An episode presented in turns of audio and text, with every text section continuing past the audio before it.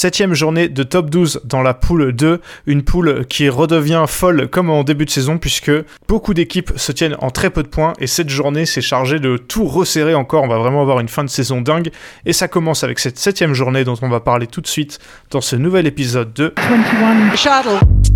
Badminton at its very, very best. My goodness me. What a rally! Sensational! I'm the bad guy. Take that! Euh, salut Benoît, merci d'être euh, d'être là. Salut Ewan, bonjour à tous. Euh, Benoît, donc on a parlé de, de la poule 1 euh, il, y a, y, a, deux jours, l'épisode est, est, déjà en ligne, et on se disait que cette poule 2, elle est, elle est encore plus folle, puisque on avait au début euh, un classement très serré au, au, début de la saison. Finalement, là, il y a des, deux équipes, c'est-à-dire Cholet et, et Aix-en-Provence, qui avaient, qui avaient un peu pris de l'avance, et on se disait, bon, cette journée, elle va être décisive, parce que soit c'est réglé et les deux vont en playoff, soit on a une fin de, championnat folle, et ben ce sera la, deuxième option pour notre plus grand bonheur, il faut le dire. Et eh bien parfait. Euh, moi perso j'avais signé pour cette option et je m'attendais pas à ce que ce soit autant relancé, parce que relancé, j'en avais un peu parlé euh, à la dernière journée, mais là ça a été clairement relancé avec des bonus offensifs, euh, des, circonstances qui ont fait que ça aide aussi, mais voilà, euh, je pense que personne s'attendait à ce que ce soit relancé à ce point en tout cas. On va tout de suite passer à la première rencontre, c'est-à-dire Mulhouse qui recevait Cholet. Et bon là, Benoît, il s'est passé un truc assez fou puisque Cholet n'avait encore jamais perdu cette saison. Euh, c'était euh, la dernière équipe de, dans les deux poules à euh, ne, pas avoir, encore perdu. Et c'est le cas. Et en plus, ils ont perdu, ils sont tombés de haut, puisqu'ils ont perdu 8-0.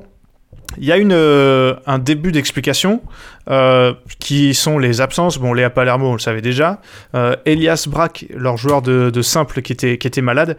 Et surtout celle qui a fait, qui a fait mal c'est Gail Maulette puisque elle a été testée euh, positive au Covid, je crois, la veille ou deux jours avant la rencontre, ce qui fait qu'elle n'a pas pu être remplacée et que donc euh, Cholet a dû euh, faire une croix sur le, le, double dame donc qui a été où ils ont été WO et du coup ils ont pris une pénalité en plus d'un point en plus de la perte du match. Et pour le reste bah, Mulhouse a déroulé. On va en parler tout de suite. Benoît, de quel match tu veux, parler? Côté Mulhouse, on avait sorti, euh, on avait sorti l'artillerie lourde. Hein. Euh, Tom Jikel était là, Margot Lambert, Arnaud Merkley, euh, Sofia Grunwig, la joueuse indonésienne Irdina Nora Mirza était, également présente. Et au final, il y a eu quelques matchs serrés qui ont quand même tourné de leur côté, notamment bah, les deux matchs de la recrue espagnole de, de Cholet, malheureusement pour lui, à Joan Monroy, qui a perdu contre Raphaël Gavois, 21-16 euh, au, troisième en, simple 2. Et en double homme, euh, avec Sami Corvée, ils ont perdu contre Tom Jikel et Kimi Lovang, 19 au troisième. Ben voilà, là, euh, pour faire un bilan global, rien n'a tourné dans, le sens de Cholet. Non, clairement, il y a des jours comme ça. c'est hyper malheureux, mais ouais, il y a des jours comme ça où vraiment il n'y a rien qui va dans ton sens. ça, tu fais bien de parler des deux matchs de Johan Monroy qui n'a pas eu les débuts enfin qui n'a ouais, qui a pas eu une rencontre de rêve clairement parce que c'était pas les, c'était pas son, ses débuts mais euh, c'est dur pour lui en même temps euh, je pense qu'il faut donner beaucoup de crédit à la perte de Raphaël Gavois en simple et euh, le match Tom Jikel, Kimi Lovang, Sami Corvée, Johan Mondroy c'était un très bon match. vous avez une partie du match qui est dispo, je crois, sur le Facebook de Mulhouse, si je dis pas de bêtises. Et franchement, on a assisté quand même à un, un bon bon match au top 12. Euh, alors oui, euh, ça c'est pas un match de haut niveau mondial, mais pour du top 12, c'était très très sympa à regarder. Et en plus de ça, euh, moi je voudrais dire un petit mot pour l'indonésienne Mirza Erdina Nora.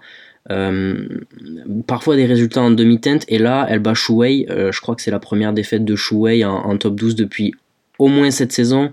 Euh, je me souviens pas la saison dernière, mais je suis pas persuadé qu'elle ait perdu euh, beaucoup de matchs.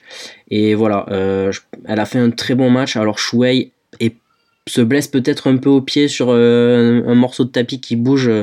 Dans, dans, la fin du deuxième set, si je ne m'abuse, ou dans le troisième, je n'ai plus exactement le moment, mais voilà, euh, peut-être à nuancer un peu, mais grosse perf quand même de l'indonésienne de, de, Mulhouse. Est-ce que il euh, y a un match toi qui t'a qui t'a marqué? Bah c'est évidemment comme ça, ouais. C'était surtout ce double homme de la fin parce que mine de rien pour Mulhouse c'est très important puisque ah cette victoire, bon c'est le huitième point du 8-0, mais c'est ce c'est ce match qui euh, leur fait prendre un point de bonus qui va coûter très cher. Donc c'était important de le gagner. 19 au troisième, c'était évidemment un gros match.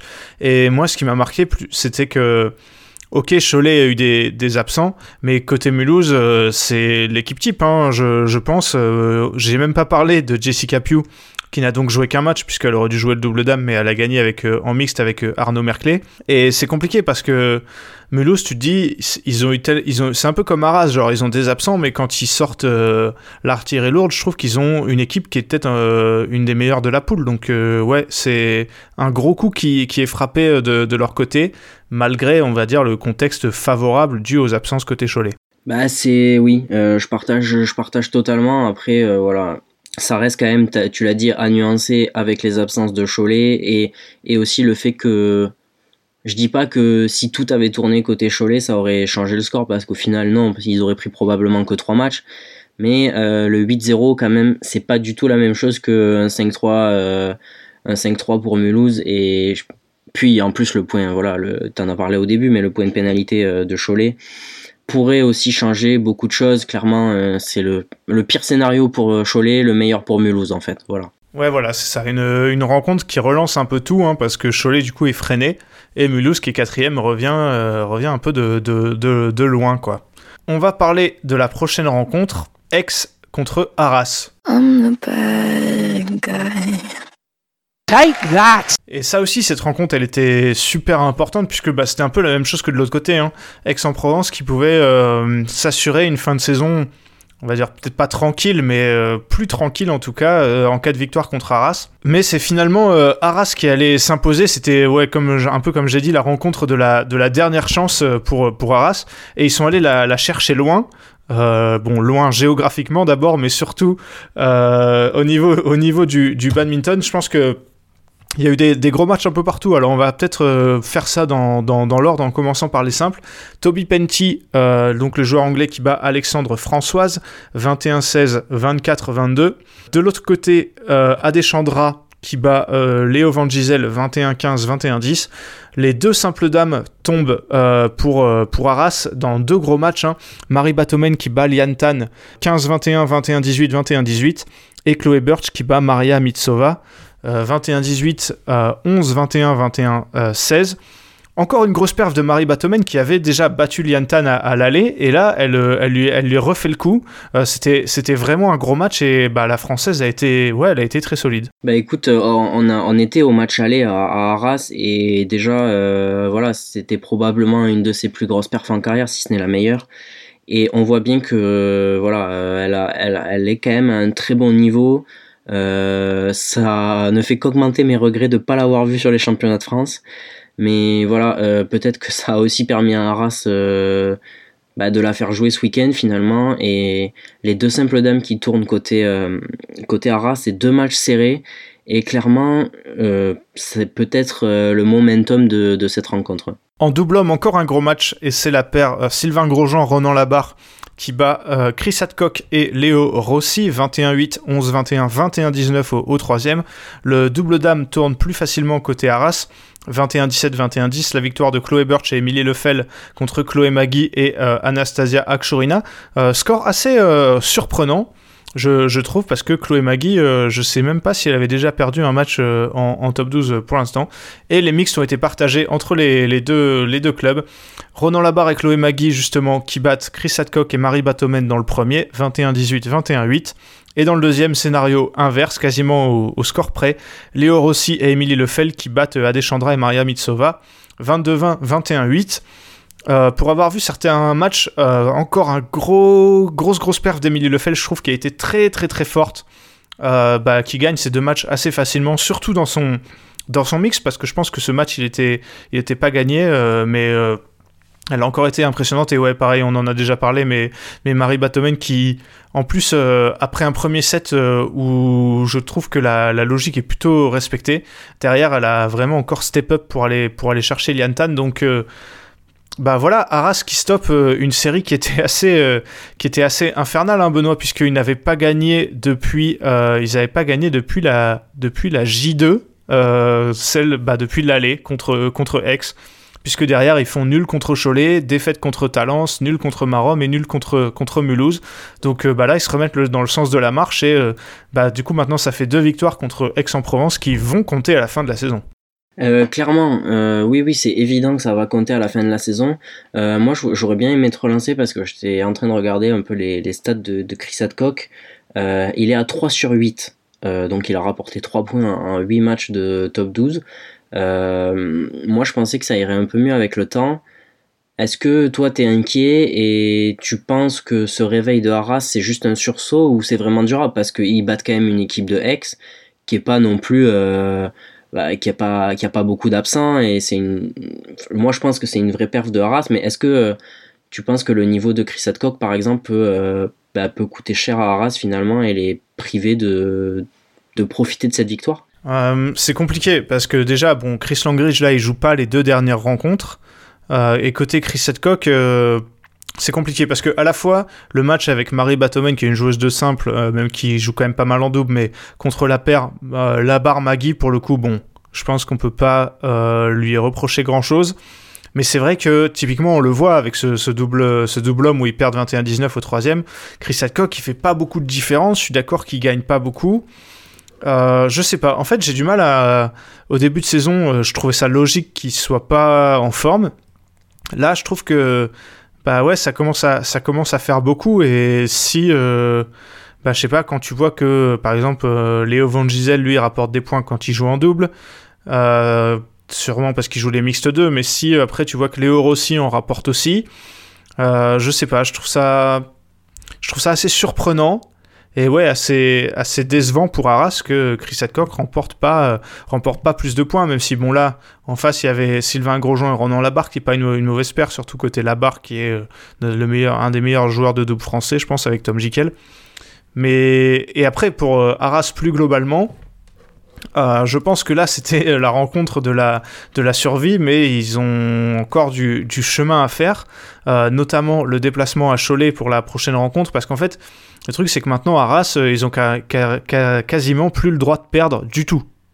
Euh, mais bon, faudra, faudra voir la, composition des, équipes parce que là, comme ça, s'ils survivent à la rencontre à Cholet, après, ils doivent jouer les, deux derniers de la poule. Mais euh, c'est deux équipes contre qui ils n'ont pas gagné à l'aller. Ok, non, mais voilà, je, je, partage globalement ton avis, mais c'est vrai que tu suis quand même Arras un peu plus que moi, on peut le dire. Et.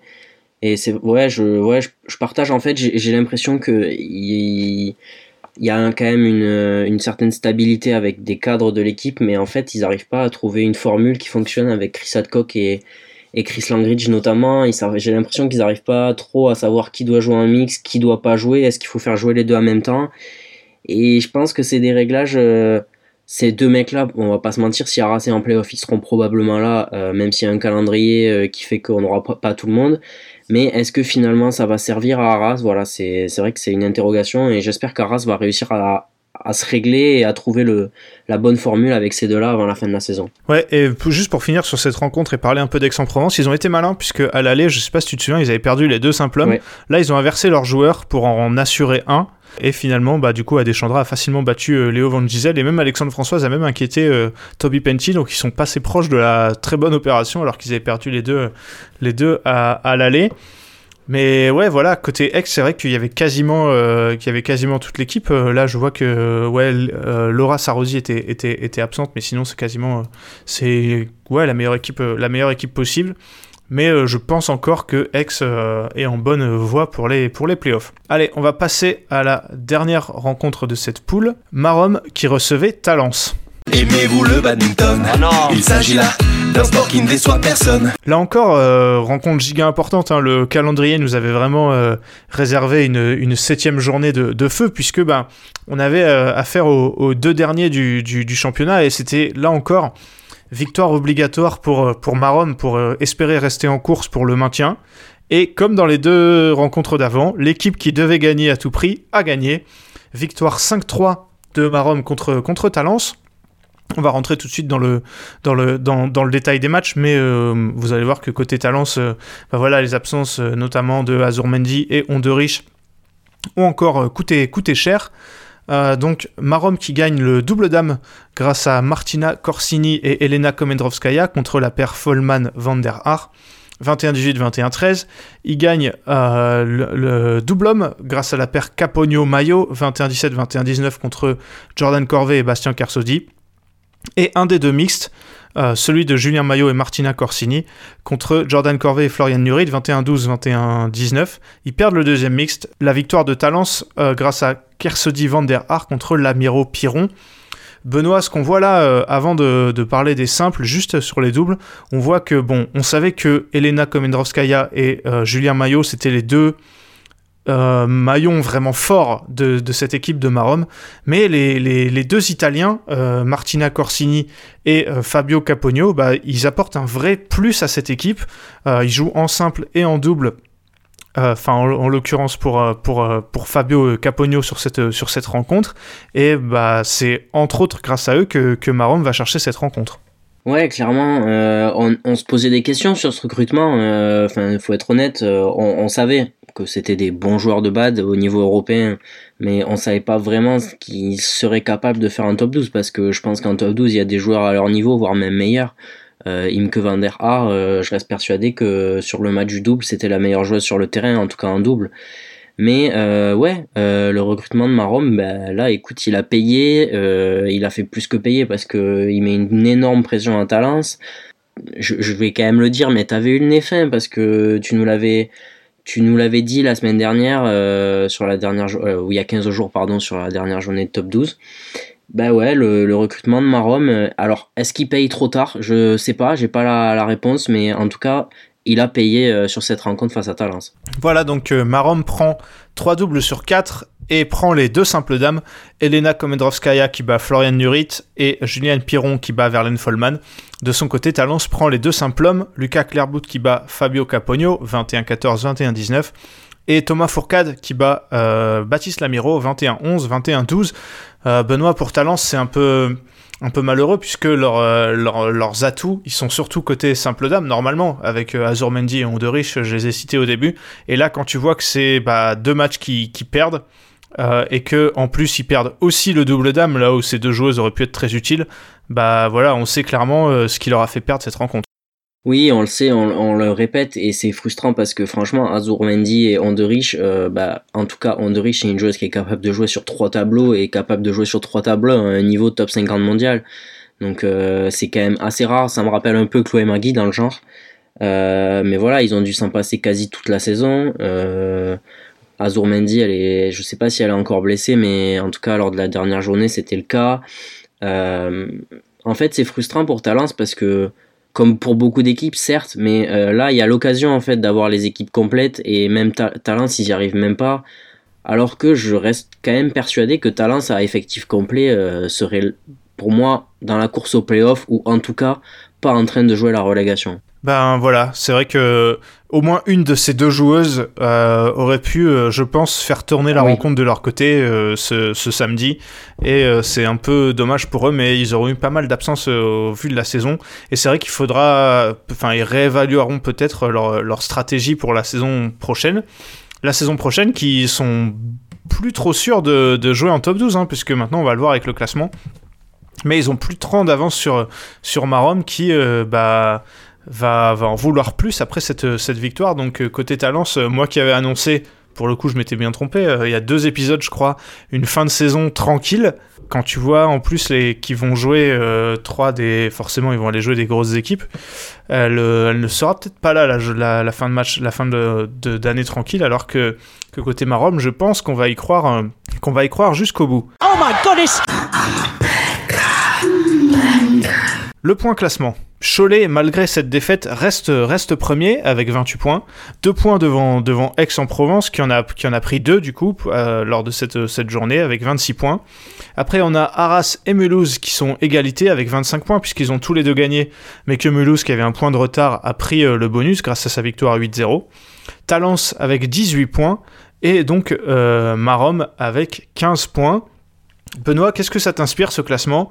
Évidemment, le fait de voir les, les quatre premières équipes en 3 points, c'est quand même alléchant pour la fin de saison. Bah, en vrai, est-ce que c'est pas le scénario de rêve? Alors, Peut-être que le scénario de rêve, ça aurait été d'avoir Talence aussi, parce que je pense que voilà, je l'ai dit, mais ils ont l'effectif pour. Mais t'as quatre équipes qui peuvent euh, prétendre à la première place en fait. Parce qu'au final, Cholet, avec ce 8-0 plus pénalité, il euh, n'y a plus aucune garantie de d'être premier, mais d'être en playoff non plus. Euh, attention à la prochaine journée et franchement, je pense qu'il faut être sur toutes les rencontres parce qu'il y a moyen que ça régale. Eh bien, on va en parler de cette, euh, cette prochaine journée, Benoît, et tu vas me donner, euh, comme d'habitude, tes petits pronostics. Alors, la première, Marom, donc Lanterne Rouge, qui reçoit le deuxième Aix-en-Provence. Je pense que ça va faire 6-2 pour Aix. Ouais, moi je vais dire, je vais dire, ouais, je vais dire aussi 6-2.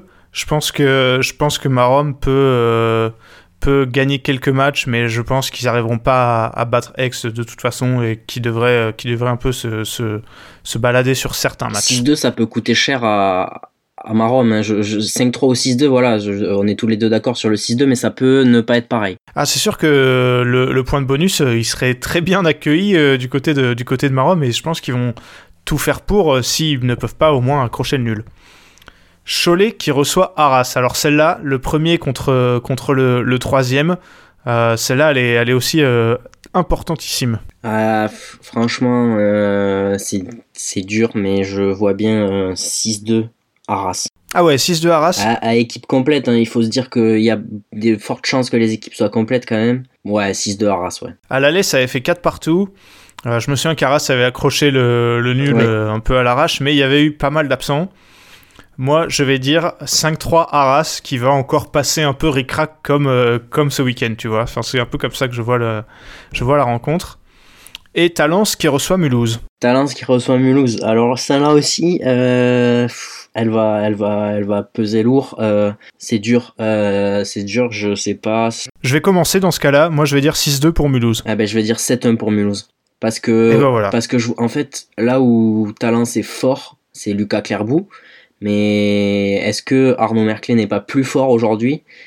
Et est-ce que Talence aura Clara, euh, Rachel Anderich pardon, et Clara Zomendi euh, Rien de sûr non plus. Donc euh, ouais, 7-1 Mulhouse. En tout cas, cette poule va être folle jusqu'au bout. La prochaine rencontre, ah je ne l'ai pas dit, ce sera le 5 mars. Et a priori, pas de gros tournois en même temps. Donc on devrait avoir des équipes quasiment en complet. Par contre, euh, pour la 9e et éventuellement la 10e et même les playoffs, ça risque d'être euh, d'être compliqué. Donc journée à ne pas rater puisque euh, on devrait voir des, grosses grosses équipes être alignées et donc encore des grosses rencontres. Si cette septième journée vous a pas donné envie de suivre le championnat et surtout la poule 2, je sais pas ce qu'il vous faut parce que là tout est relancé et on va on va pas s'en plaindre.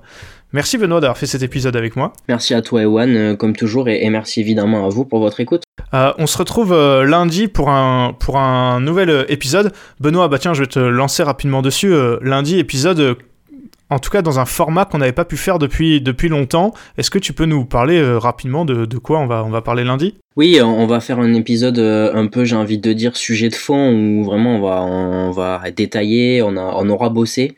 Vous, vous, le savez, mais ça nous arrive pas souvent. Euh, on va parler de la Chine euh, dans sa globalité, j'ai envie de dire, parce qu'on va parler de quel est le niveau de la Chine aujourd'hui. On sait qu'il se passe beaucoup de choses euh, à la fédération chinoise avec, les joueurs, les créations de nouvelles paires, beaucoup de changements. On a du mal à, trouver de la stabilité et, on va un peu analyser les, chiffres des dernières années et, d'aujourd'hui et voilà, je sais pas si tu as quelque chose à rajouter. Non, juste que j'ai hâte de le faire puisque avec Benoît, ça fait longtemps, on en faisait beaucoup au début de enfin plus en tout cas au début du podcast, mais là le calendrier a été tellement chargé euh, fin 2021 et début 2022 qu'on n'a pas pu se poser et parler un peu de sujets de fond. Donc on a hâte de ça fait longtemps qu'on veut faire cet épisode sur la Chine. Voilà, on va se poser la question est-ce que la Chine est vraiment euh, moins forte qu'avant euh, comment voir le, futur? Est-ce que c'est encore le meilleur pays d'Asie? On répondra à toutes ces questions euh, lundi prochain. Donc ce sera lundi 21 février. D'ici là, portez-vous bien. À la prochaine.